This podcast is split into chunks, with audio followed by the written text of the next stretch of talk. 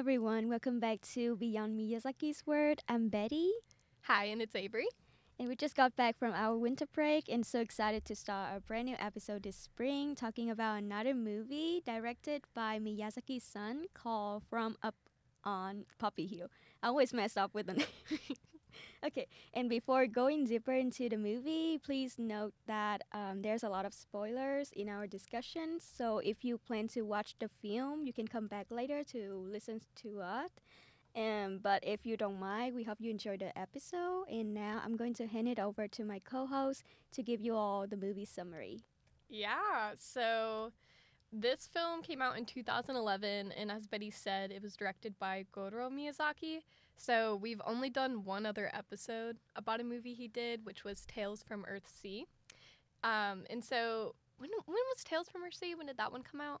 I don't remember, but I can go back to my note. Um, I was just wondering what the gap between these two films are, because I do feel like art style and animation wise, I think it improved a lot. yeah, this one is his second one. Second one. So probably right after Tales from Earthsea.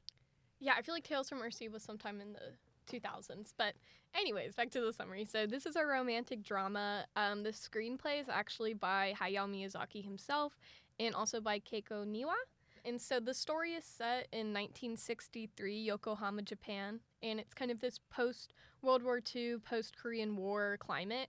And so, we have this young student and oldest sister, Umi Matsuzaki, and she's very determined and hardworking. And she meets this fellow classmate named Shun Kazama. And so the pair, they kind of start to share this budding of young romance and uh, they navigate familial complications, which we'll get into that, uh, grief, and also this student led fight to protect an old clubhouse building from demolition. So, in our usual fashion, maybe we should start with world building. Yeah, we can start with um, the settings of the movie.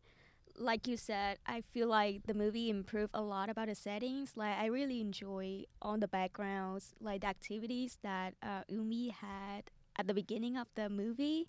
Like it's it's pretty chill and it's give a lot um, of the theme slice of life, which I feel like it's enjoyable to watch. Yeah, I definitely feel like this film has more of a slice of life vibe compared to his previous movie, Tales from Earthsea, which had a lot more action and fantasy. Um, I feel like this film did a better job of kind of giving us those like staple Ghibli moments where it's uh, the romanticization of like the small, quiet life or just the mundane things. And so we see Umi like doing chores around the boarding house, going about her daily life, like buying fish at the market and stuff like that. Um, and then another one I noted was whenever she walks to school, which those scenes actually kind of reminded me of Whisper in the Heart a little bit, probably because this is another Ghibli movie where we'll see, we're seeing more like a urban uh, Japan, which most of the movies we've seen so far are either kind of like European inspired or they're fantasy or they're rural Japan, like My Neighbor Totoro. And so this one in Whisper of the Heart, I think world building wise gave me similar vibes because we're actually in like a urban setting in Japan. Um, and so yeah, like when she walks to school, it reminded me a lot of all the scenes of Shizuku walking in Whisper in the Heart. And then also when she eats her lunch, uh, the way the food looks, we're getting back to that kind of like Ghibli staple of just making food look so delicious. Um, and also how whenever you're sharing a meal, that's a time to connect with others. Because almost every time there's the eating or cooking scene in this, it's relating Umi to those around her, in a sense. But yeah, was there anything else that you picked up? I feel like most of what you just said, like I really enjoy the cooking scenes. Like I love that in Ghibli movie that it make it so aesthetic and satisfying. And also I love how um, the family gathered together. Like I feel like it's the point of like most of Ghibli movie, even though they're not really related to each other, but they live in the same house so that I can find somehow of like the connection between each other. And I love that part. Like family. No, me too. And we can cover this real quick because me and Betty were talking about before we sat down to record how it was kind of confusing who was related to who and like what was going on in her household. And so, from what I looked up, so she's living in a boarding house. And so, um, the only people she's like blood related to, so she has her mother who's off studying in America, and then her two younger siblings, which the girl, what is the girl? The girl's name is Sora. I don't remember what the little boy's name is. Um, but yeah, those are her two younger siblings, and then there's like the three adult women living there, and then the grandmother. I don't know if the grandmother's related to her, but we know that the three adult women are just um, people that live in the boarding house. They're not actually related, but they all have their meals together, like Betty said, and so you definitely still get this like family essence even though they're not actually related which i just thought was interesting because i feel like that is kind of unconventional from what we've seen in ghibli movies so far because i feel like either the characters have no parents because they have like a tragic past and like their parents are dead or something or they kind of have like a more conventional family setup with like two parents and like one sibling or something like that. And so to kind of see her like living in a boarding house and she still creates this like she she has such a motherly presence even though she's younger than the older women living in the boarding house she still has like this motherly presence and they feel like a little family. Yeah. So more about world building. Another thing i would point out is that have you seen any wes anderson films No, but I see a lot of people like redo it on Instagram, so maybe I can get the vibe. Okay, yeah. So the vibe of a Wes Anderson film, it's like you have a lot of symmetry and like the way shots are lined out. Um, you get to see kind of like the background and your uh like main what is it like your main focus point, which is usually the characters. You kind of see them in a way where like I don't know, they're almost like interacting together instead of having like super up close shots. You have more of like wide pan shots, I guess. I'm not a film person, so I'm probably like explaining this bad. But yeah, I felt like this film gave me a lot of Wes Anderson vibes actually. And there's like a particular scene I think about. So whenever um Umi, Shun, and I forgot the boy with glasses, his name, but um that boy as well. Uh, they're like sitting on the bench waiting to talk to the chairman. Like the way that scene was shot had like really good symmetry, like of them three sitting on the bench and they have like upright posture and you kind of have this montage of people leaving the office building. Like something about that just reminded me of Wes Anderson. And there's this one, I'll have to look it up. There's this one Wes Anderson movie that in general gave me. Oh, okay, wait. I think it's called Moonrise Kingdom. And like it's because in this movie there's also like a little clubhouse for boys, but they're like uh they're boy scouts. And so in this film when we get like the clubhouse with all the rambunctious boys and then we have the girls coming to visit and it's just kind of a funny dynamic. This movie had similar vibes. So I don't know, I just thought that was interesting. No, I think it's interesting that you find some similarity between like Wes Anderson movie and this movie. Like it's very interesting. Yeah, it was not something I was expecting at all. Because I feel like usually when we make comparisons on this podcast, it's to other animated films or to previous Ghibli ones.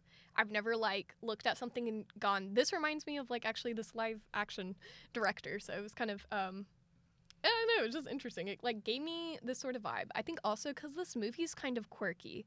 I don't know if you felt like that, but it just didn't feel entirely like Ghibli. It felt very like different and kind of quirky to me, especially the music. Do you want to talk about the music? Yeah, definitely. It's mm, very different compared to other Ghibli movie. Like I feel like this one just a lot um, fit into what Goro trying to do, like moving away from the Japanese like traditions, like um, the way his father usually portray in his movie. Like it's more about Mhm. connect to the the traditional aspects. And for Goro, he tried to move forward. So I find it interesting when you compare to a Wes Anderson movie because it's more like in the Western culture. Right. So yeah, and back to the music. Like the score for me is not really outstanding, but I find it interesting when he like use some jazz kind of music into the Mhm. scoring because I don't think any of Ghibli movie score have the jazz. Yeah. When I was trying to think of like score wise, what I would compare this to, I'm thinking maybe Kiki's Delivery Service, just based on other Ghibli movies we've seen. Because Kiki's Delivery Service also kind of had this um, non like orchestra and non like techno 80s sounding vibe Mhm. that we get in like Castle in the Sky and Nausicaa. And then we get more of like a orchestra kind of theme in like Howl's Moving Castle, um, Spirited Away. But uh, in Kiki's Delivery Service and here, we have this more kind of like upbeat, like I Kiki's Delivery Service wasn't really jazz, but it was just like I don't know. It's just kind of like this different feeling. I, I don't know exactly why I connect those two together, but their their sounds are. I don't know.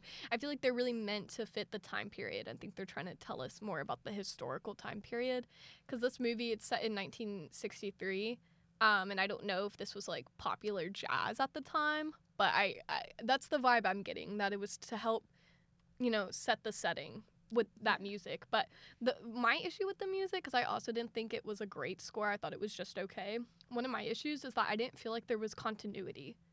Um, like you know, every time you hear music throughout the film, it has a different vibe to it. I don't know. Like I didn't feel like there was like a continuous theme that connected everything. Yeah, it's like different kind of soundtracks. Like try to fit into the each scenes of the movie. It's not like continue. Like, Like, I just say. Exactly, because we're talking about like the this kind of like jazz sound.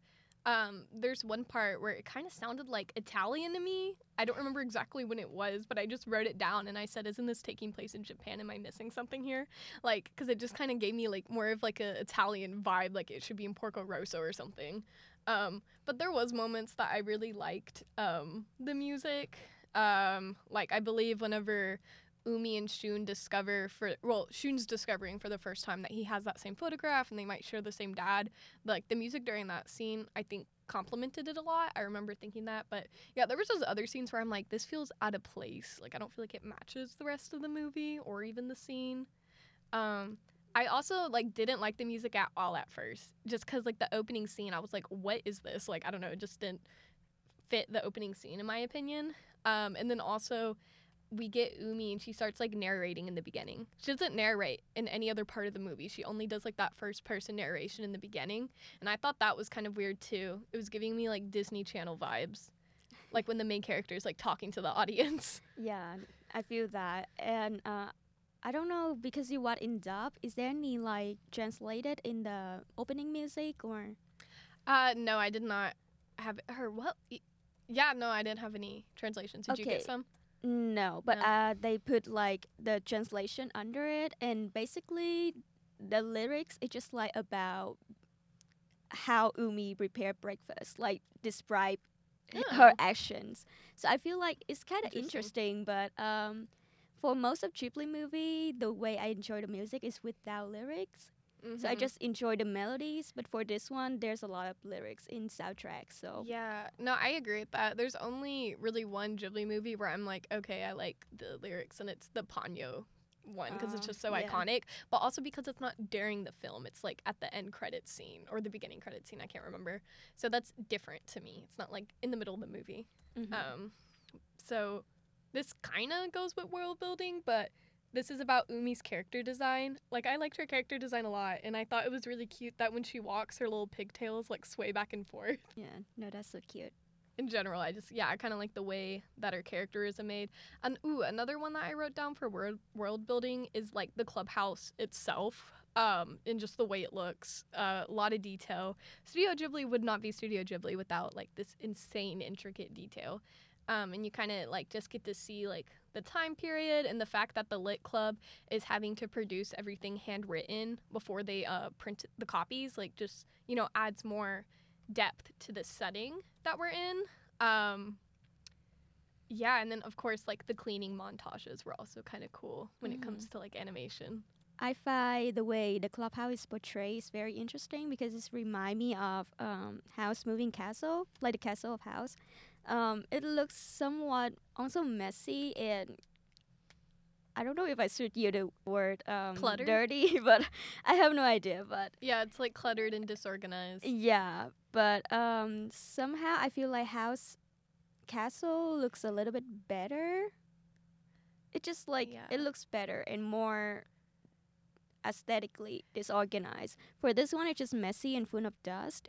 And they also explain that dust just like the way they used to represent the past, but it just like Yeah, mm. I think for I I didn't even think about that comparison, but that's so true. I feel like Howl's is like a disorganized or organized chaos maybe because I feel like he knows where everything is in his room, but it like at the normal person's like view, it's like, "Oh my gosh, how do you find anything?" So I feel like for Howl this is kind of showing like his his like little wizard like cave, you know? So he just has all his trinkets everywhere, but it doesn't like necessarily look bad. Whereas in this one, yeah, it's like the building has been neglected and not taken care of. Which, speaking of that, uh, we just got a leak in the library, so it's giving that vibe. Um, there was just water pouring down from the ceiling while we were trying to study, and we had to leave. but yeah, so that's the clubhouse vibe. It's like, what's going on? You know, who is keeping it updated? I don't know. Oh, my iPad's glitching weird. Oh, it's just typing on its own. Stop. Don't do that. Don't do that. Okay. Where were we? Do you have anything else for world world building? Um, I think that's all I have. Uh, just about the setting and a little bit about the score. Um, I want to talk more about like the way the storyline is gonna go, but we can like discuss the theme right after this. If you don't have anything to add. Yeah. Yeah. Okay, so um, we start with Umi. So do you want to talk about like Umi's character, talking about her background and like the family vibe between the house? Yeah, we can do that. So, just to start off, so we know that Umi, like, what really makes her character a character is the fact that her father has passed away. And so that grief is a big defining trait of Umi, and you kind of see how she has dealt with this grief. So, her mom is off in America, so she's by herself, you know, dealing with the loss of her father, but also dealing with the fact that she's kind of been put in this, like, matriarch situation where she's kind of in charge. She's kind of running the boarding house, even though there's these like older ladies that live there. She's the one that's like cooking and doing the shopping and stuff. And so part of me feels like that is how she's coping with her grief a little bit. I think she's trying to stay busy, but I also think it's her trying to like maybe fill the role that her father would have be, been in if her father wasn't gone and the mom's off studying in America. It would have been the dad that is at home, kind of running things, I would imagine. But because he's gone, we see Umi kind of step up and take on that role. Or at least that's kind of how I interpret it.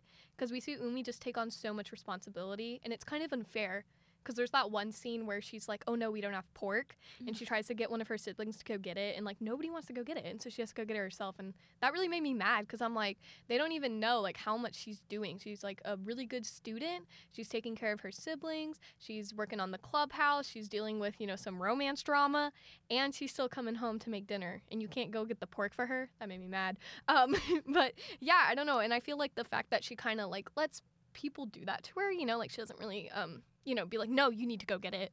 Um, I feel like has to. I feel like that's how she's handling her grief. Is that she's just keeping herself busy and like letting stuff kind of fall onto her as a burden. She is taking it on a, as a responsibility when she shouldn't have to because she's very young and she's in school. But yeah, what do you think? Yeah, I feel the same, and it remind me of one scene where the old lady, I would say like maybe her grandma, talked to her and asking her like, why you keep like um, raising the flags like that? Don't you feel like lonely in this house? And she just like deny it all the way. So um, I feel like, like you said, it's just the way she deal with her grief of um, the father's death. And I also remind me of one scene. Oh my gosh, I didn't take note on this, so I kind of forgot. But um, oh yeah, the scene where um, the sister Sora just like got got out of the room and go to the breakfast gathering Mhm. late. So the way she said, just like she spent time um, taking care of herself, making her hair look nice, and care about her appearance a lot. Before Umi, she just d- doesn't have time, and she just like do everything quickly and keep it the same way so that she can have Yeah. time to care for more things. So, like you said, I feel like it's also unfair for her. Like she has to handle so much, but it's also her choice. So I have Yeah. nothing to comment Yeah, on. because she does kind of put it on herself to a certain extent, and I feel like that's her dealing with the grief. And then I also think with that that it's it's interesting to bring up that and compare the two sisters uh, because they're both reacting to grief and their circumstance very differently. We see Sora more of kind of like bear into her school identity and being a tween or teen girl. I'm not exactly sure how old she is. Um, whereas Umi's kind of done the opposite where she's just trying to like she's kind of allowed herself to grow up fast so that she can take care of things Whereas I feel like Sora's kind of doing the opposite, where she's allowing herself to be more into kind of like superficial things, which n- isn't necessarily bad because she's a child. Um, it's just interesting to see that they react so differently um, to this situation. Um, and then I would want to bring up the little brother, but we don't really know enough about him to talk about maybe how he's handling the death um, of their father. But I don't know. I just feel like maybe he would react the same way as Sora does because they both like too young when the father passed away. So only Yeah. Umi is the one who like aware of the situations going on here. So yeah, no, yeah, Sora was definitely younger. It's not really clarified what their age difference is. yeah, but maybe like a, maybe- two years or something. yeah, probably because based on the picture, I can tell like maybe they just around two or three at that time. Yeah, it could be even one year. I'm Yeah. not sure. Um, but yeah, interesting with that. Um, so do you want to? We can talk about. Ooh, ooh, this is just something to mention because we're talking about Umi and we're kind of talking about her setting, and so she lives in this boarding house. So uh, one of the characters, it's the art college student, uh, Sachiko. Um, so in English, she's voiced by. Do you know who Aubrey Plaza is? Mm-mm. Okay, well, I'm gonna just say here, I love Aubrey Plaza. She's been in a lot of stuff I've seen. I really like her. I think she has a fun, kind of like angsty teen voice. Uh, trying to think of something she's been in that you might know. Um, do you know what Parks and Recs is? Have you heard of that show? Yeah, it's sounds familiar. Yeah, it's uh, by the same people that did The Office, I think. Uh, Mm, yeah. yeah, so she's in she's in uh, that she's in a bunch of other things, but she's really funny. So yeah, I just wanted to say that because I love Aubrey Plaza. um, but yeah, outside of that, with the whole um, boarding house context, I like this one quote when like there's two different women that say this. They're like, "Ah, what would we do without Umi?" And like you know, when I heard that, we're kind of talking about how she has all of this responsibility weighing on her shoulders. When I heard that, I kind of that made me kind of upset. Like, what do you mean? What would you do about Umi? Like, be an actual adult? Because they're older than her. I just didn't like to see that she has to kind of like be the one in charge and get things done. And then they're just like, oh, what would we do without her? Like, I don't know. Like, actually grow up and learn how to cook yourself. I don't know. Maybe I'm too bitter about it, but yeah, I don't know. That quote felt bittersweet to me because I was like, oh, that's kind of sweet because they all look up to her and rely on her. But then at the same time, it's like, who does Umi have to rely on? Yeah. Um, but something that I noticed is that there is kind of this similarity between the way that the house members at the boarding house like look up to Umi and rely on her, and the way that the boys and girls treat her at the clubhouse. It's like very similar, where people just kind of like view her as this like like figure, like they call her the goddess of luck at the clubhouse. I mean, at home she's just Umi, but I feel like there's kind of this similar admiration and like putting her on a pedestal almost. Like they just see her as so amazing. And so like when Umi is sick that one time, or she's not sick, she was like sad when she found out the truth. Um, and she's like in her bed and like like the dinner was bad or whatever and they all noticed it was bad like they're worried about her because they notice immediately that something's off i don't know just give me i don't know the the relationship between umi and the house members and umi and the people at the clubhouse was similar to me Okay. Yeah. Interesting. they both like look up to her um, also because we were talking a second ago about umi and sora's relationship i wrote down a quote that i think kind of describes what we're talking about perfectly Okay. Um, it's when Umi. So uh, Sora wants to get the photograph of Shun Mhm. autographed, right? And Umi says, "Wow, that's a waste of money." And Sora says, "But I'm desperate." And Umi's like, "Well, I'm not." Like that just describes them, I think, to a T in their relationship. like I just don't think they like they love each other, but they definitely don't have the same values or like social life. Um, so I just kind of thought that was funny. Oh, I love that part too. Like Umi actually act like a mom at that park. Like why you spend that much money on just like an autograph? No, literally, she is like filling the mom role. And so it was actually really nice when we finally see the mom come home towards the end of the film because I feel like that's the first time that we see Umi like really break down and like have someone else to rely on. Because I was saying earlier, like, you know, everyone relies on Umi, but who does she have? And then the mom finally comes home and, you know, she talks to her and then just starts crying and the mom holds her. And I think that was a really sweet moment for me because you know, she didn't have anyone before that she could come to vulnerable like that and seek comfort. Otherwise, she has to act like she's the eldest and take on all this responsibility. So it was nice to see her kind of have that emotional release when she uh, reconnected with her mom. Yeah. I don't know. Do you want to keep talking about her grief? We could, because we kind of talked about how she is, um, you know, taking on all these household responsibilities and she's being a good student, staying up late, checking up on her siblings, she's cooking, she's cleaning. But the other thing she's doing to cope with the grief is raising the flags. So do you want to talk about that maybe? Yeah, maybe we can talk a little bit about that cuz at first I'm kind of confused. Like I don't know why what is the purpose of doing that cuz I don't know what the flags represent for, but it seemed like a signal that um Umi's father t- taught her to Yeah. do so so that sh- he can read the message. And it remind me of Ponyo, like they do with the light, Yeah. to communicate with each other from far away. But the way she do is is kind of sad too because um Mhm. the old lady used to ask her once like why don't you stop doing that and because she already know that it's it's gonna be like no response. And it's I feel like it's also a great opening for her to meet Shun because um he actually respond to her, but she didn't know about that at Yeah. first until the um, art college. Yeah, I don't know. her- yeah, I what re- her name? Yeah, it's okay. I know who you're talking about. Aubrey Plaza.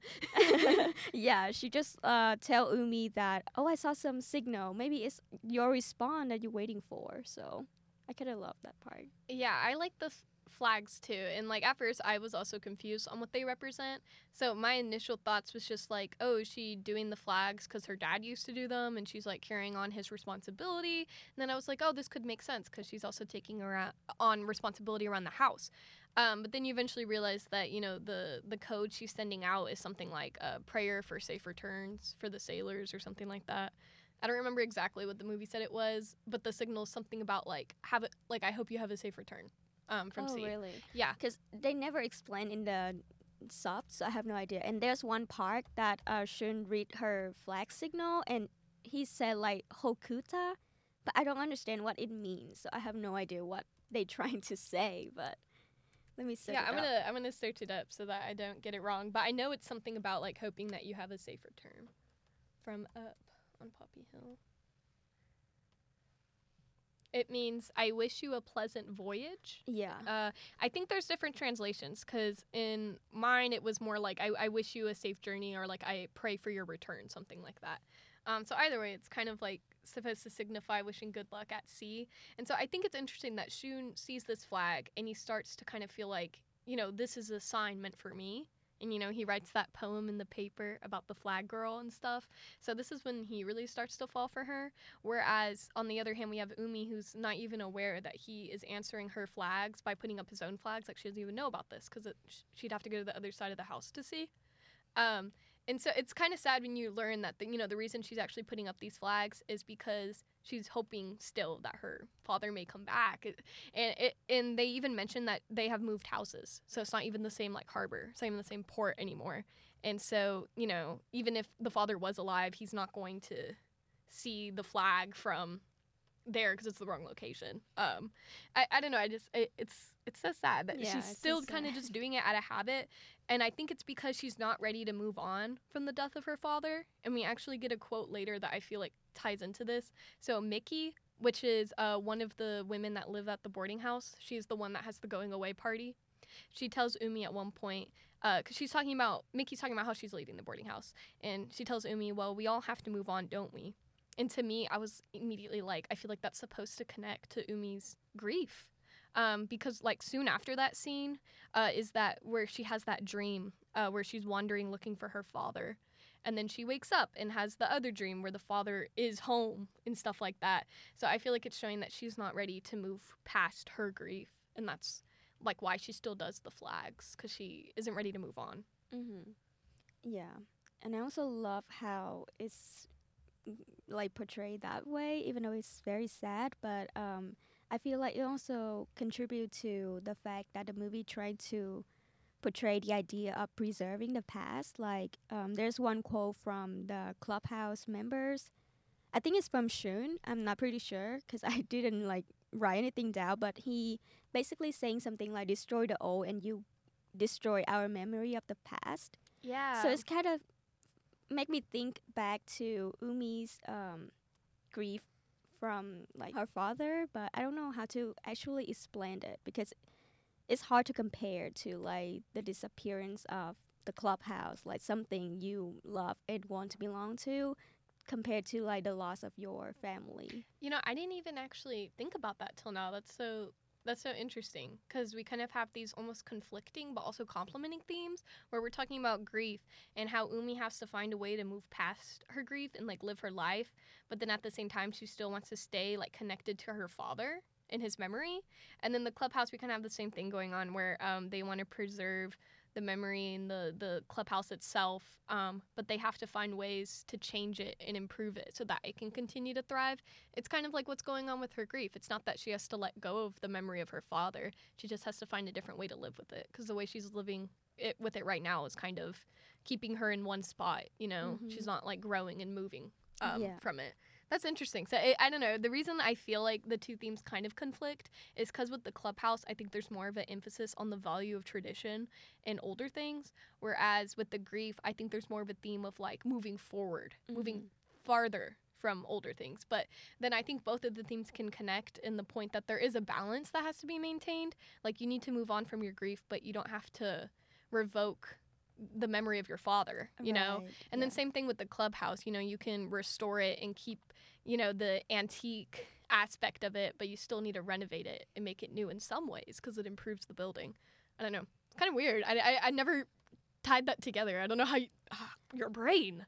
no, it just like pop up when we're talking about the past. So yeah, like you mentioned, now it's made me think about like how her mom gonna do with like her husband dead because she chose to move on, doesn't she? Like she chose to come to the America To, to, study. Yeah. yeah. to study and move on from the past. But then she also f- have some compassion compared to Umi, where she talking about like, uh, this is what happened in your past and stuff. And Umi also willing to like show her her true emotions. So yeah, I just found it's interesting to talk about the conflict, like you said. Yeah, it's it's really interesting. And then kind of more with this theme of grief, whenever I mentioned um remember when she has that dream and she sees her father and he says something like, Your flags led me home, Umi. Uh, you're such a big girl now. Ugh, that scene Aw. crushed me. First of all, that scene crushed me.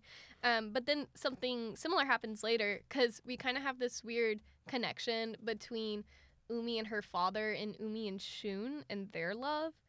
And so the fact that she's been sending out these flags to try to bring her father home and it gets the attention of Shun, she ends up saying to him later, "When I raise those flags, they're to they're to my dad for a safe return.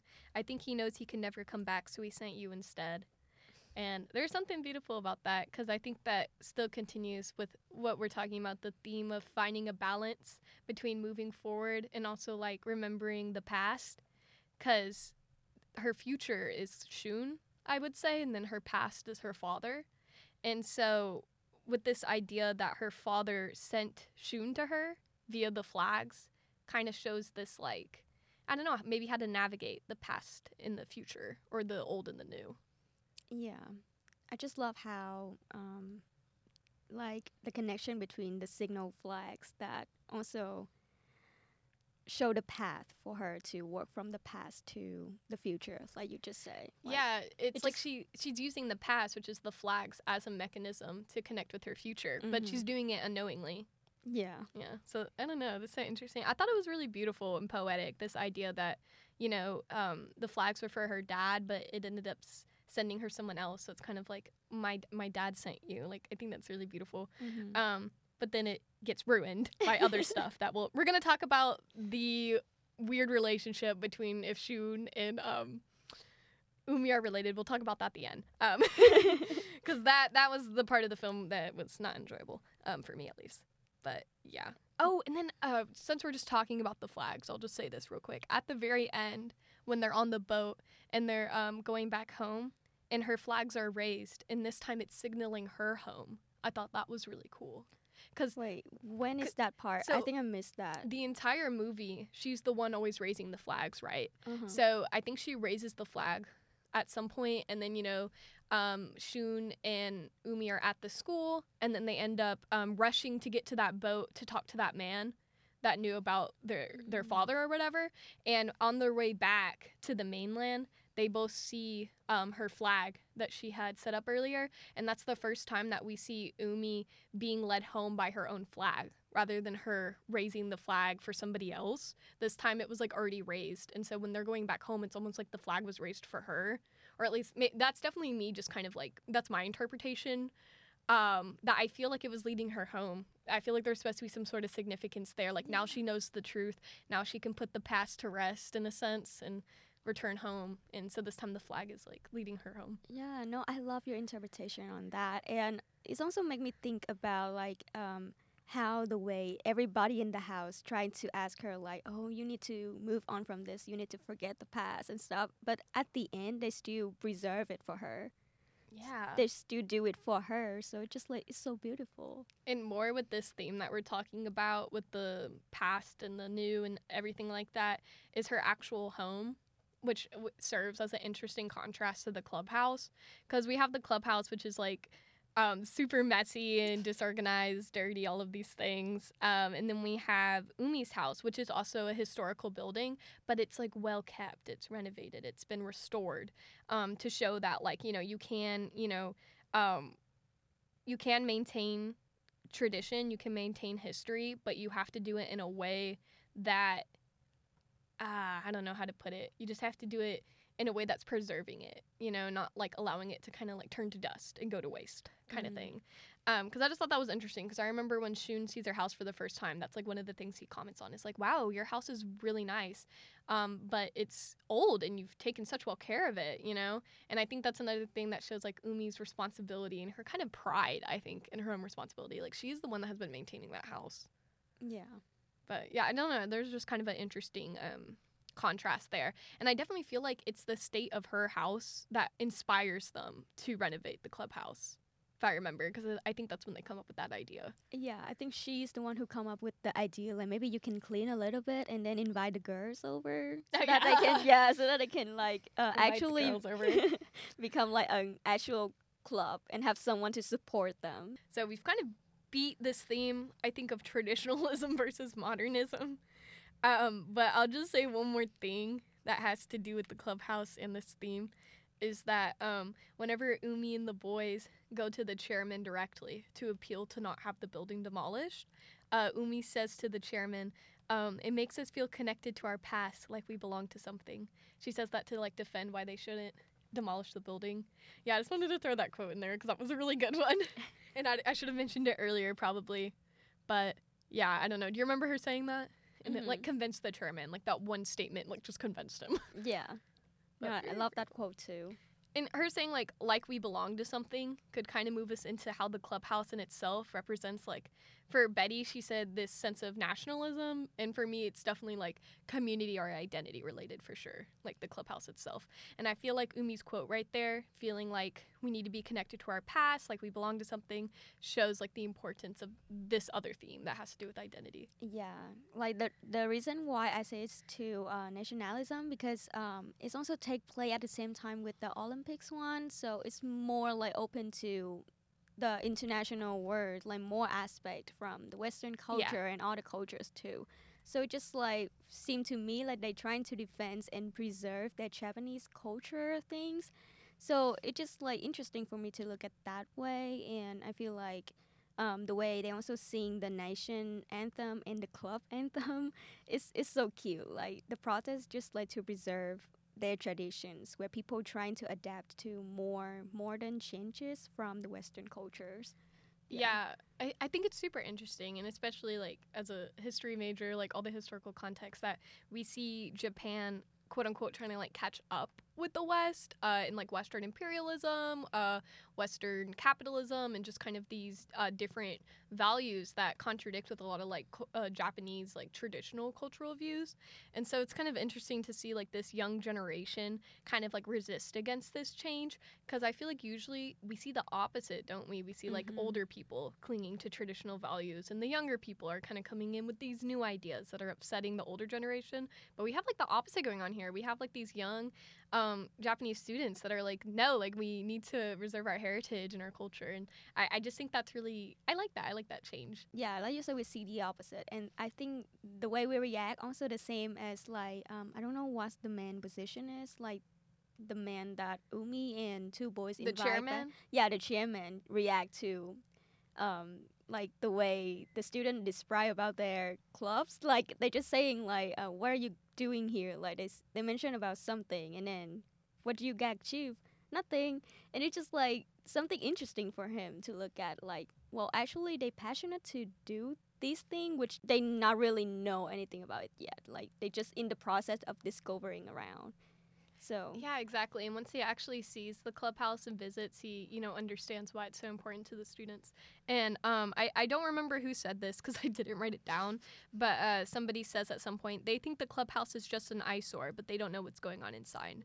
Inside, I feel like it's Shun that says that. I could be wrong, but and that's kind of exactly like the theme of the clubhouse i feel is that you look at it and you think it's old and broken and dusty and that there's no point for it but then you go inside and it's like this living breathing organism like all the different members that make up the clubhouse um, add like just this flair to it and so they're very they're very dedicated to I guess like it's like this little this little empire, this little safe haven they've built for them to explore these boys to explore their clubs and stuff. Something that I wrote down and I don't know if I've entirely figured this out yet was what does fixing up the Latin Quarter or the clubhouse represent? Like metaphorically, because you know, we understand kind of the meaning behind why they're defending it, why they care about it, but they do end up fixing it up and I was kind of trying to figure out what does that mean? But now from our previous discussion, I feel like we've kind of figured it out. Is to show that there is this balance between the new and the old, and you still need to like have some like sort of maintenance, like this relationship with the past where you're not clinging to it desperately. You're allowing the past to influence your future and move you forward instead of just like staying set in the past, which I think kind of is, is represented through them cleaning it up, I guess. Yeah, no, I feel the same too, and it's it's somewhat interesting because um, each clubs that I've um, like found, I feel like it's also um, depend heavily on like the Western academic like astrology and philosophy and all other stuff. I feel like just like the way they do it. Also, like you said, just like trying to find a balance between like two different cultures and also like the way they preserve it instead of like protect it. I have no idea. I got distracted again. Sorry. No, there's always noise outside. I know, right? Um, yeah, and I think another quote to go along with this discussion is uh, somebody, it's probably Umi, says, I never knew all this existed under all of this dust. And I think that shows, you know, like why that balance is important because we can appreciate and idealize the past all we want, but we have to recognize that the past was once present. It's not perfect. Like there's still things that we can improve and fix about it so that our future looks more bright. And I feel like that's kind of the idea we get here, where she's like, I never knew all this existed because it was like filthy. like y'all weren't taking care of it. Um, yeah. But let me see what else I wrote. Yeah, so we're kind of talking about this theme of old and new again, but th- there's really this overarching theme of like community and like the friendships, like the boys and the girls like working together to accomplish this uh, mutual goal uh, and all of yeah. yeah, and one other thing I found interesting is like they actually like switch roles to each other. Like I don't know if you know this one part like when the girl first entered the clubhouse, it's all boys. But uh, when they actually clean the house, the girl just like switch the boys' duty. There's one part that um, the girl trying to steal. I don't know what it's called. Like you use that to put on the wall, and the girl just like stole oh, that from plaster. A, plaster. The plaster. Yeah. Okay, yeah. She taught a man how to do plaster, which, in my opinion, I don't know, but it seemed like uh, a man's duty to do these things. Like right. they should know how to do it, but now it switched the role to the girl. So I just felt it's interesting. Yeah, no, that is interesting because I think like with women, like cleaning is probably associated with them, but not necessarily like at home repairs, like plastering the wall. Definitely, I think it's more masculine, just like traditional stereotypes. And with that in mind, we can talk a little bit about gender because that is a small theme that I saw. Because um, you know, this is an this movie takes place in 1963, so we're to have these more traditional gender roles. And not just that, but we're to have Japanese traditional gender roles, not just like anywhere gender roles. Um, and I feel like something we see a lot in this one is just kind of like this idea of boys being boys. Like I was trying to explain it in a way that I don't know makes sense. It kind of reminds me. Have you seen the movie The Little Rascals?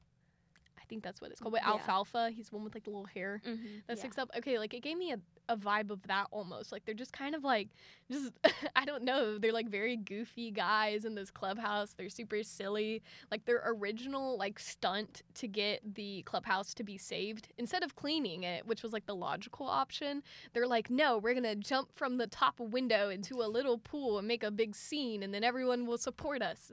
It, it's just like so silly. like it's so silly cuz whenever they first did that that whole scene, I was like, "What is going on?" It was pretty funny and you have like this like kind of light-hearted sense that the boys like they're really passionate about this, but they need a level-headed girl, which ends up being Umi, to kind of steer them in the right direction because jumping from windows is not gonna get the building not torn down. Mm-hmm. So I think Yeah. it's funny that he thought that was gonna do something. he thought he could like convince the chairman to not tear it down just by jumping out of a window into a pool. Like that's so silly.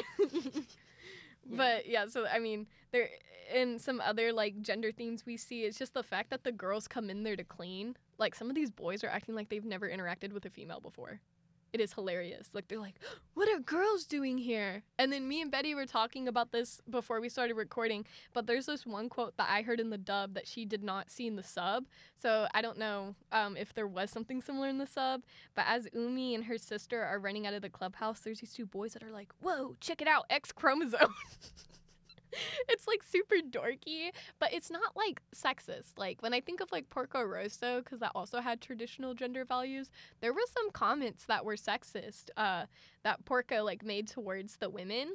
Um, and in this one, it doesn't feel like there's this like any sexism. It just feels more of like just this understanding that during this time period there were you know certain gender roles i guess but like i never felt like the boys looked down on the girls or treated them differently if anything i feel like they kind of like were praising them for helping them clean up the clubhouse so it's Mhm. kind of interesting to see that dynamic Yeah, no, I I see what you say. And I just feel like they react at the same age as they should be. Like at that time, you just divide into like two different groups, like boys doing this and girl doing this. yeah So just like the way they chose to actually understand from both sides, I feel like it's, it's pretty. And the way um, the girls trying to help them clean the house and they Yeah. admire it. Like, they respect them. Yeah.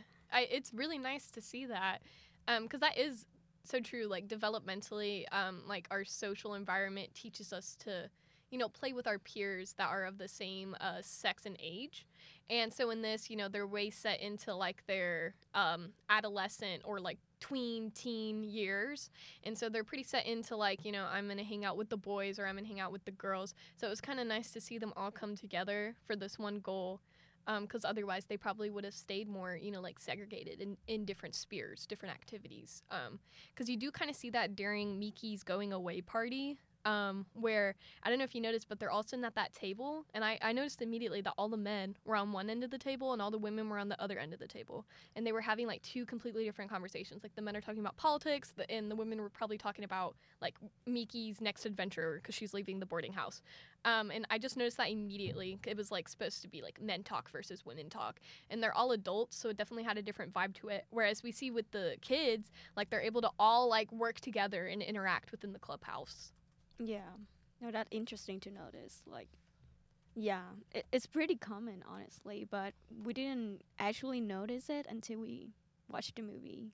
Like, I grew up, and uh, whenever my family have any party, we divide into like women's table and men's table because we talk about different topics. Exactly. But- yeah. It, it's so interesting because like it doesn't even have to be a bad thing. Like I feel like some people might like view that in a bad way, but I feel like this movie shows that it doesn't have to be a bad thing. It's honestly kind of cool to see that they have their own kind of little social groups, but then they can come together for like a main overarching goal. Um, yeah, I don't know. I just I, I actually didn't mind it too much because I feel like sometimes when I watch movies that take place in like a historical time period, I'm just waiting for something like super out of pocket. Mm. You know what I mean? Like I'm just waiting for something that's going to be a little wild. But in this movie, I don't feel like it was bad. Like it still recognized that during this time period there was different expectations for men and women, but it did show that like there were still like times where they could all get along together. It wasn't like this like huge, I don't know. I don't, I don't even know what I'm saying anymore. It was just it was just interesting the way they portrayed it, I guess. Yeah. And I was talking about friendship. Do you want to touch a little bit on the friendship between um like Umi's father and two other friends of him on the ship? Yeah, I I- yeah, I feel like their relationship is very special and beautiful. Like um it's talking about um I would say brotherhood maybe. like they know that one day one of them might be sacrificed for because of the war and the way uh, I love the way they just like being together and taking photos. It's just like so beautiful to preserve the memories like they used to be there and I didn't write it down, so I don't know the exact quote, but one of them, two of them repeat the same thing like, don't you dare like pass away before me. So it's it's kind of hit me at that, that part. It's just like so sad, The friendship, so the friendship of the three men reminded me of Porco Rosso a lot because only one of them ended up surviving, and it kind of just reminded me of Porco Rosso navigating survivor's guilt. And Porco Rosso specifically, he lost his um, his best friend who was gonna marry Gina, Mm, and yeah. so like I don't know, I just felt kind of like a similar like connection, and and, and that in general, like the relationship between that three men and that dilemma reflects again like the old and new theme i think because they're definitely kind of like their friendship goes way back but it can't really exist anymore because they're gone and so the remaining the surviving friend had to find a way to like move forward despite the survivor's guilt that i imagine he has Yeah. Yeah, it's also beautiful. And um I'm mentioning this because I find like um it's kind of spoiler because we didn't touch on this part yet, but well, maybe we can connect to the last part. But um the way um Umi and Shun um come to fight the man who knew their their fathers yeah, like one of their we should look up Fathers. their names Yeah, I need to know the name. Like I don't know what I'm Um, saying. Yeah, because I looked up from up on Poppy Hill characters, but some of them don't have like photos to go with them, so I'm like confused. But I feel like okay, who is? Okay, so Yu Yujichi Sawamura, I think is Shun's father. Yeah, mm, maybe we can just like need to know the Oh wait, no, is the that name. is that No, Tachibana is uh Shun's father. Tachibana? I'm so confused. Okay, wait. Uh, yeah, I'll just uh, you know we'll we'll just keep going. It's yeah, okay. so so there are three men, and uh, Tachibana is Shun's Shun's father. father, and another guy is Umi's father, and the last one is I would call him like Survivor. Mensi, yeah, Mensi. So the surviving guy. Oh my god. so that man, uh, Umi and Shun, looking for him to know more information about their fathers, and um, talking back to the idea of preserving the past. So we can see now is like that man is like the future looking back to like his old friend's future, like the kids. To oh, right. yeah, to recall back to the past. the two kids are like carrying on the legacy of their father. yeah. Yeah, but they don't even know it. I know, 'Cause they think they. Yeah, so let's get into the WTF moment, is what I called it. Um, so. if you've watched the movie, which we're, if you're listening to us, we're assuming that you've watched the movie. Uh, the most WTF plot moment is whenever Shun and Umi think that they're related for a time, because Umi and Shun fall in love just to find out that they possibly share the same biological father. um, so it's like really messed up. When I was watching the movie, I was like, oh, you know, this movie's going good so far. It's all right. It's not bad. And then whenever that hit me, I was like, what is this? I hate this movie. Like, I immediately just despise the movie. Not that I finished it, and it does clarify that they're not actually related, like, they were mistaken.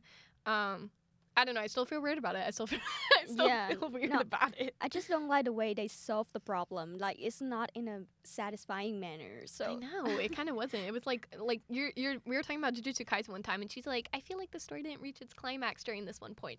That is so this movie where I feel like the climax was like just not good. It was just not there. It was like a tiny little hill. It didn't go up too high. Yeah, honestly, I'm trying to process like what the heck is going on like right now, and then they actually show it shortly after. Like I didn't have time to feel anything. So honestly, and the way they solve it, it just like It was just weird. so unsatisfying. yeah. like all of my notes over that plot line are like I can't even say them because most of them are have cuss words in them because I was like, what is going on? Um, and I just said I was astounded. Um, and I was like, no way, she's waving the flags for her brother. and then um, I was also mad because Shun like is the one that first finds out that he thinks that they share the same dad because they look at a photograph and he's like, wait. That's my dad. What do you mean that's your dad? But he keeps it to himself.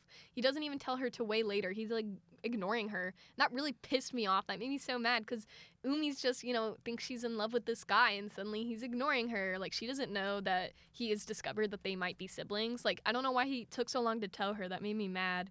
Um, and then when he finally does tell her, it's because, you know, he's been ignoring her for a few days and so she waits for him. Um, and I was just like, she's waiting for him in the rain, and I was just like, oh no, baby girl, like he's not even worth it right now. Like he was just make it was just making me mad. Um, and then Shun finally tells Umi what's going on, and that's why you know he has been ignoring her is because they're actually related, and he's trying to get rid of his feelings for her. And he says it's like a cheap melodrama. That's what he says to her in English, at least. And I was like, it is like a cheap melodrama. I hate this plot line. Um, and then later, there's this kind of now, this to me is like the climax of them dealing with this dilemma is whenever they're, uh, Umi's about to leave on the train and she finally just confesses, Well, I, I love you. You know, it sucks that we are probably related, but I love you and I don't really what are we supposed to do with that? She says, Yeah, so what do we do now? And he and Shun goes, I guess we stop feeling how we feel. And then I remember like the train door closes. Did she say that in the sub? Yeah, what did it say in Japanese? Oh my god, the Japanese version make me so uncomfortable in that scene because um the girl's trying to say like I love you always, even though we might related and stuff. And it was like, no, that's so weird for me. And the the, the guy just answered like, I just feel the same ways to you, and that's where they leave.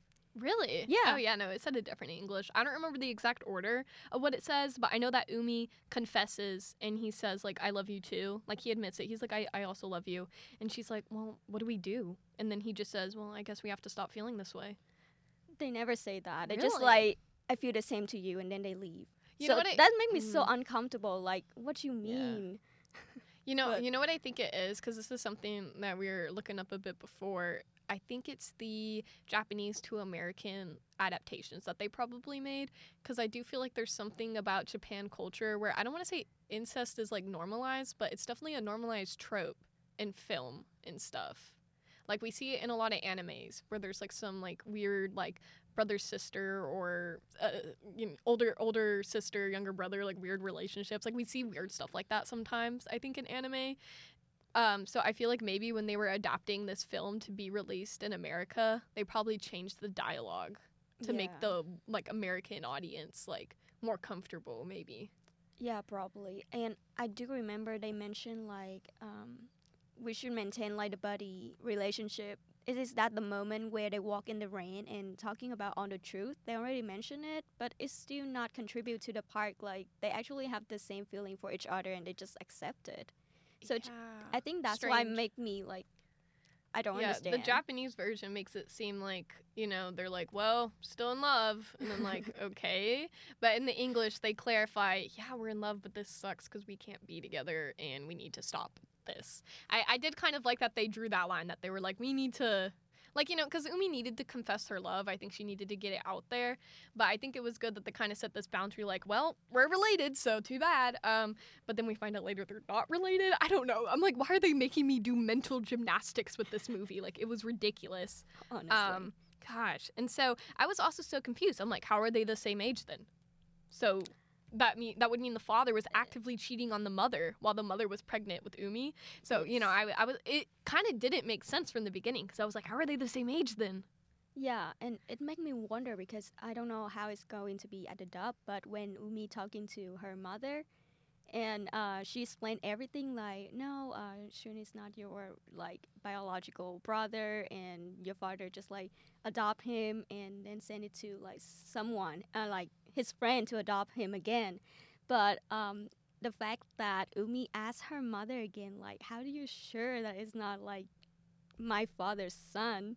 It make me so confused. And the mom, like, and the mom says something like, "Yeah, I can't be sure." yeah, and she said like I would be happy to have him to meet him. Bruh. And I'm so yeah. confused like what you mean like you not realize like your daughter fall in love with like maybe probably your son or what's going on. Yeah, I don't know how the mom like couldn't tell that her daughter was like heartbroken and in love. Yeah. Like, cause I don't know.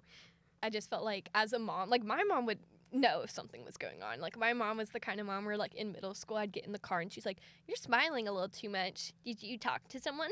Were you talking to someone before you got in the car?" Like my mom just like can read my mind and my emotions. I feel like my mom would be able to tell if No, there was something going on. But this mom, she doesn't really ask, you know, Umi why she's even crying. She doesn't even ask what's up. I mean, she consoles her and it's super sweet, but like, I don't know. The mom instincts were not investigating enough. I know. but yeah, no, it's just uh it's weird. I think also like the mom doesn't know where this baby came from. She does not know the origin of this baby. She just wants to assume that her the father was not or the husband was not cheating on her. I that's kind of the vibe I was getting where she's like, I mean, I guess there's no way to actually know if this boy is biologically your brother or not, but I would like to say no. I feel like that's kind of the vibe I was getting. The mom just was like, eh, I don't think so. Yeah. But um, something I was looking up is my understanding on why the father uh, did exactly what he did because he legally adopted Shun and then, you know, gave him off to another family, which is where all the confusion comes from is that, like, legally, it says that that is his father because he legally adopted him. And I didn't understand why. Like, why did he legally adopt him just to give the, him to a different family? Oh, because And it was because, like, he didn't want the boy to be sent to an orphanage or something. yes, and because Umi's mother, um, That was weird. yeah, yeah. Well, Umi's let's mother. let's cut this part. let's say it again. Uh, so because Umi's mother, uh, one explained that she cannot take care of the baby because she's pregnant at that time, so that's why she refused to take the baby, Right. and the husband have to like give it to another family. right. But Yeah. Just, I don't know. I I'm don't just. know, just You know, you know, my roommate's actually in here studying while we do this, and she brought up a great point. Why didn't he just write a note to his wife explaining like who the hell this baby was? Why Yep. didn't he just say, "By the way, this is my homie's baby. He just died, so that's why I have this baby." Like, why? Why didn't he just explain it to his wife? why didn't he write her a letter? Like, why didn't he do anything? yeah, he just let everyone be confused. and I just don't know why like both the family never explain anything to the kid. Like they I just know. they just choose to ignore it. They should have known that one day something like this could have happened. Yeah. Like they should have. That pisses me off. I don't know, but yeah, let's let's skip a little bit towards the end where uh, Shun and Umi like learn the truth that they're not actually related after thinking they are. So like they have like 40 minutes of the romantic build up, and then for like 20 minutes of the film they're freaking out because they think they're related, and then the last like 15 minutes they discover they're not. Um, something like that. Just random breakup. Um, but yeah, so like no, at the end the clubhouse is like going to be kept and they're all celebrating and then Shun gets a call from his father that this old friend of the original trio uh, knows the truth about who Shun's father is. And, um, you know, he's like, you need to go talk to this guy, but you need to go now. And so he grows and grabs Umi. And then, of course, everyone in the school is like, oh my God, because they think that, like, Umi and Shun are, like, like, a popular cute couple, I guess. Like Yeah. the school has no idea what's going on between these two, um, and how dramatic and serious it is. But anyways, yeah, I don't know. So I remember Umi and Shun when they run to the harbor to go meet with this guy. I kind of thought it was cool because I was like, they are literally running for the truth. Like they are searching for it. Kind of showed how desperate they were just to have closure and know, you know, are they related or not, and also like more about their parent. Um, also, I just another thing, like whenever uh, Umi had to jump from the ship onto the ladder, and the way like Shun like you know make sure she's safe, like yeah. you know, because at the end of the day, related or not, they still care for each other. Um, so I guess I mean I guess that was the point of some of that. Um, especially because after he was ignoring her for so long, I was like, dang, that's kind of heartless. Um, like I know it's weird and awkward, but say something. yeah. So I mean, yeah, they still care about each other regardless. Yeah, I have no idea. I don't have anything to comment on. I think it's gonna be cute without that idea. Yeah. you know what I wrote? I wrote this is a Mamma Mia love story because it kind of reminded me of Mamma Mia of how like she doesn't know who her dad is and she has to like find out which one of her dads it is and it's confusing and silly. honestly, yeah. It gives that but the- vibe. yeah, I'm trying to find some like spo- positive aspect from this rela- relationship, but I feel like um, the way they run toward the truth, like you said, it's just like they want to conform, like they're not biologically siblings, so that they can be together. But Just um, I don't know. Without that, Yeah. it's, it's it's cute. Without that, but after going through like all the things, I just feel like it's it's, exactly. it's hard to accept. like this entire discussion like we started with the more conventional like themes that we found interesting and good and we decided to end with kind of these essentially incest implications. We decided to end with it because it was so distasteful and it, we did not like that about the film and so we didn't want to highlight it which is why we wanted to end with it. Because it was just like it just felt unnecessary. Like i feel like we have all these other elements going on in the film that are super good. We have um, like so physical plot wise the school is going to be demolished so they got to figure that out. And then also umi's trying to navigate grief and also like being in charge of the household without her mother like that's a big deal. So i don't know i feel like there was other stuff that they could have focused on even more. They could they should have cut out the like incest confusion part. I feel like that should have been cut out of the final Mhm. film. They should have replaced it with more navigating i think grief because i feel like that was supposed to be one of the biggest um themes of the film was grief also the traditionalism versus modernism to me those were the two big themes and i don't feel like i, I feel like the grief theme could have been explored more if they would have cut out the weird incest part Yeah, honestly, it, it's hard for me to accept, and it remind me of um, the conversation we have in The Boy and the Heron. I think at the Oh, point we yeah. we published this, it should be out at that time. So come listen to it. But um, we also mentioned something about that where the father and Mahito, the protagonist, aunt, get married like three years after his mother passed away right it's just like weird. So I don't know. It's hard to understand. Yeah, and another thing that you said earlier, Betty, it was about when Mahito first like uh, meets his mother whenever she is his age, and we don't know that's his mother at first. So a lot of people are automatically forming this impression that they might end up forming love, but then you find out that is his mother just when she was young. So we do not want that to happen. Yeah. And then we'll get to this uh, other Ghibli film when Marnie was there. I've heard a lot of controversial things about that, or maybe not controversial, but like eh, there'll be a lot to talk about that. What is going on with these themes? I will say, like, I don't feel like uh, how do how do I word this properly? Because this is such a weird subject to talk about, like incest in films, basically. Um, but I will say a film where I think they did it comically correct is Have you seen Back to the Future?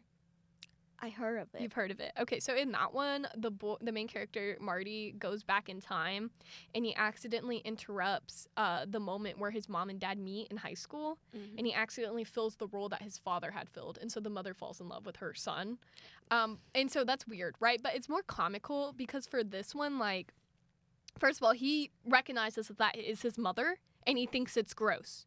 And then also, they have this moment where the mom literally like tries to kiss him, and she goes, that felt or she does kiss him and she goes that felt like kissing my brother. So like i don't know at least they're kind of drawing this line and it's supposed to be a little more comical. It's also supposed to be a plot line because he has to get his parents to fall in love so that he can go back to the present. Because if they don't fall in love you know he isn't born. Um in this one like i don't know where there was no there was nothing about it that was comical to me because in back to the future it's supposed to be kind of funny it's Mhm. definitely like, ugh, his mom. Like it's something supposed to be gross, but it's supposed to be funny as well. And it's like an important plot point because he has messed up his parents' meeting and he has to fix it. So like it's a th- this this miscommunication of them thinking they're siblings. What plot point does it really hold? It just you know stops their romance from happening. Yeah. I mean, I don't. It, it doesn't feel necessary to the plot, and it's not funny. So what Yeah. is the point of it?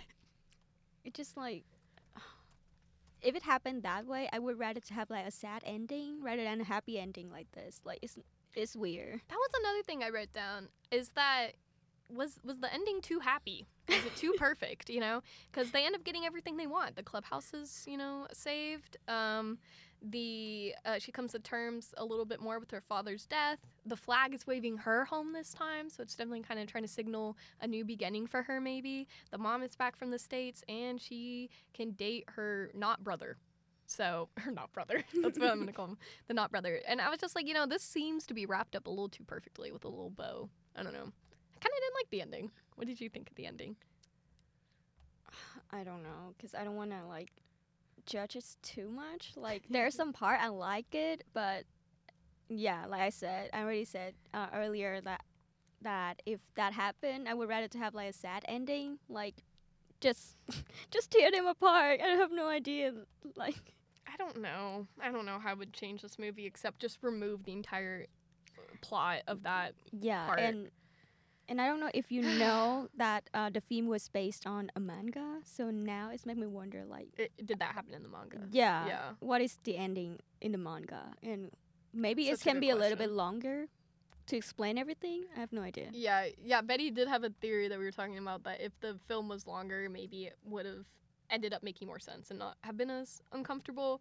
I don't know. I think for me, like it just should not have been a part of the story at all. Um, I think they could have done something else where maybe it's like, or I don't know, maybe maybe instead of having them, you know, discover that they might be related and then being like, oh well, we need to stay away from each other and like he's ignoring her. Maybe instead of having that, why didn't they have like a heart to heart moment and then maybe they go on this journey together to discover who his father is? Like, I don't know. I feel like that would have made more sense. Instead, he like completely rejects her and ignores her.